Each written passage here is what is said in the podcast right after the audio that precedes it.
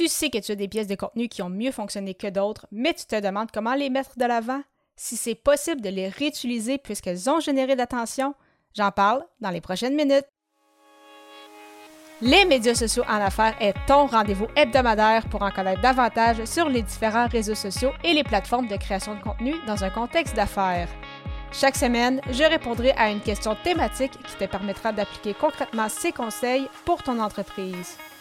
Si tu reconnais l'importance et la puissance des réseaux sociaux ainsi que de la création de contenu pour ton entreprise et que tu souhaites en apprendre davantage sur cet univers, tu es au bon endroit. Je suis Amélie Delobel, travailleuse autonome dans le domaine des communications et marketing depuis février deux mille vingt. Je travaille avec les réseaux sociaux et dans la création de contenu depuis deux mille quatorze. Les médias sociaux en affaires est mon deuxième podcast après Hachat Entrepreneur, lancé en janvier deux mille dix-neuf. Bienvenue sur mon podcast. Salut et bienvenue sur Les médias sociaux en affaires, épisode cent quatre-vingt-quatorze. Alors qu'aujourd'hui, je réponds à la question « Comment réutiliser ces pièces de contenu les plus populaires? » Alors, avant de rentrer dans le vif du sujet, je voulais prendre le temps de remercier tous ceux qui m'écoutent depuis les dernières années. Donc, Les médias sociaux en affaires qui a déjà franchi le plateau des huit mille écoutes. Donc, merci vraiment beaucoup pour le support. Et bien évidemment, parmi ces huit mille écoutes, il y a eu certains euh, épisodes qui ont été plus populaires que d'autres, mais l'épisode le plus téléchargé a été l'épisode euh, quarante-sept. Donc, combien de temps doit-on consacrer à son contenu mensuellement? Donc, c'est lui qui euh, a été le, le préféré euh, jusqu'ici. Donc, sachant justement euh, que cet épisode-là était le plus populaire, donc les gens étaient vraiment curieux de savoir donc combien de temps vraiment dois-je penser que je dois consacrer du temps par mois à mon contenu, eh bien certainement que je vais en refaire un épisode sur ce sujet-là, mais avec un titre, un angle différent, avec des nouvelles informations, parce que bien évidemment, ça fait déjà près de deux ans depuis cet, cet épisode, donc je vais pouvoir ça, ça, ajouter certains éléments, mais je vais reprendre quand même la même idée globale. D'ailleurs, je le fais déjà avec ce podcast-ci parce que souvent, j'ai repris des sujets, euh, c'est ça, des épisodes qui avaient suscité l'intérêt, qui avaient attiré de l'attention, mais avec un angle différent et que tu, tu peux certainement faire la même chose. Euh, par exemple, prendre euh, des articles de blog et en faire des euh, publications sur les réseaux sociaux, prendre des articles de blog et en faire des épisodes de podcast. C'est ce que j'ai fait euh, d'ailleurs au départ. Donc, je m'étais inspirée de mes premiers articles de blog pour faire euh, mes épisodes de podcast. Euh, si tu fais des vidéos, tu peux exactement faire le même principe. Donc, vraiment, réutiliser son contenu, ça peut être super intéressant. Et euh, justement, ça, ça va te permettre de toujours quand même d'avoir un, quand même un angle différent.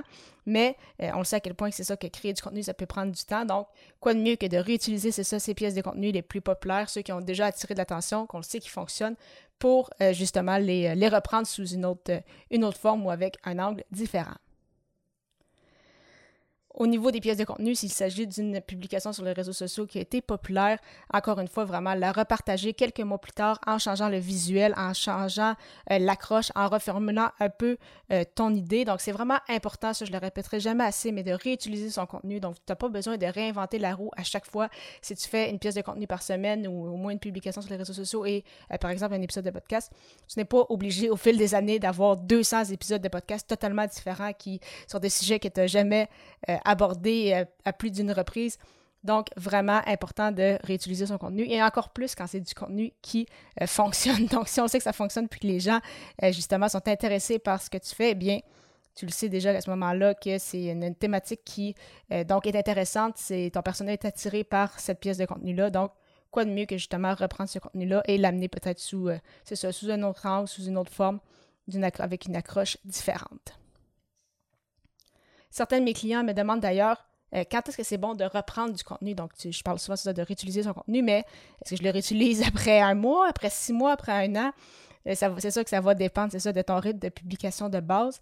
Euh, si tu publies régulièrement et que ta communauté grandit rapidement, euh, vraiment par trimestre, donc aux trois mois, reprendre des idées, il n'y a vraiment aucun souci avec ça.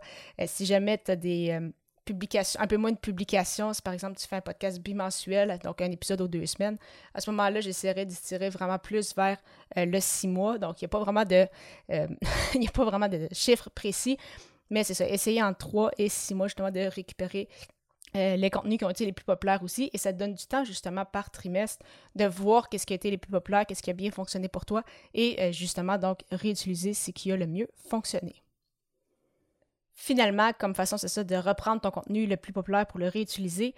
Tu peux repartager aussi selon un contexte ou un événement en particulier. Donc, si tu avais déjà fait, par exemple, un épisode euh, retour à l'école ou un épisode pour l'Halloween ou une publication en lien avec euh, euh, le jour de l'an ou même chose pour euh, des articles de blog, c'est ça, ou des épisodes de podcast ou autre, vraiment, aucun souci aussi avec ça. C'est une excellente façon, c'est ça, de reprendre un peu son contenu ou du moins fortement s'en inspirer. Encore une fois, je changeais un peu l'accroche et le visuel au besoin et euh, le contenu, en fait, va rester euh, sensiblement le même. Donc, c'est ça aussi la grande puissance, euh, surtout avec le podcast, les articles de blog, donc le contenu evergreen, le, donc le contenu qui perdure dans le temps.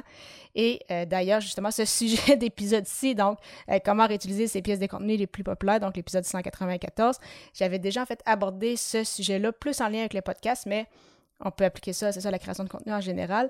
Et euh, c'était à l'épisode cent douze, donc euh, pourquoi, c'est ça, réutiliser euh, notre contenu. Donc, c'était le E majuscule, donc ameliedelobel point com baroblique E majuscule cent douze. Donc, encore une fois, le même sujet, mais avec un titre et un angle différent, avec des euh, informations complémentaires. Donc, pas plus compliqué que ça. Donc, c'est ça. Pourquoi réinventer la roue quand on sait qu'il y a des sujets qui ont bien fonctionné et tout simplement, c'est ça, le reprendre avec une tournure différente. Parlant de podcast, si tu souhaites avoir un outil pour t'aider à partager ton message, je te recommande Ausha.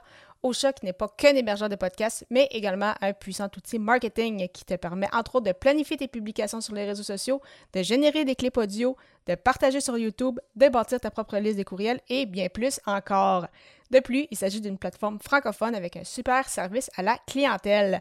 Pour l'adopter à ton tour, simplement aller au ameliedelobel point com baroblique Ausha, A U S H A.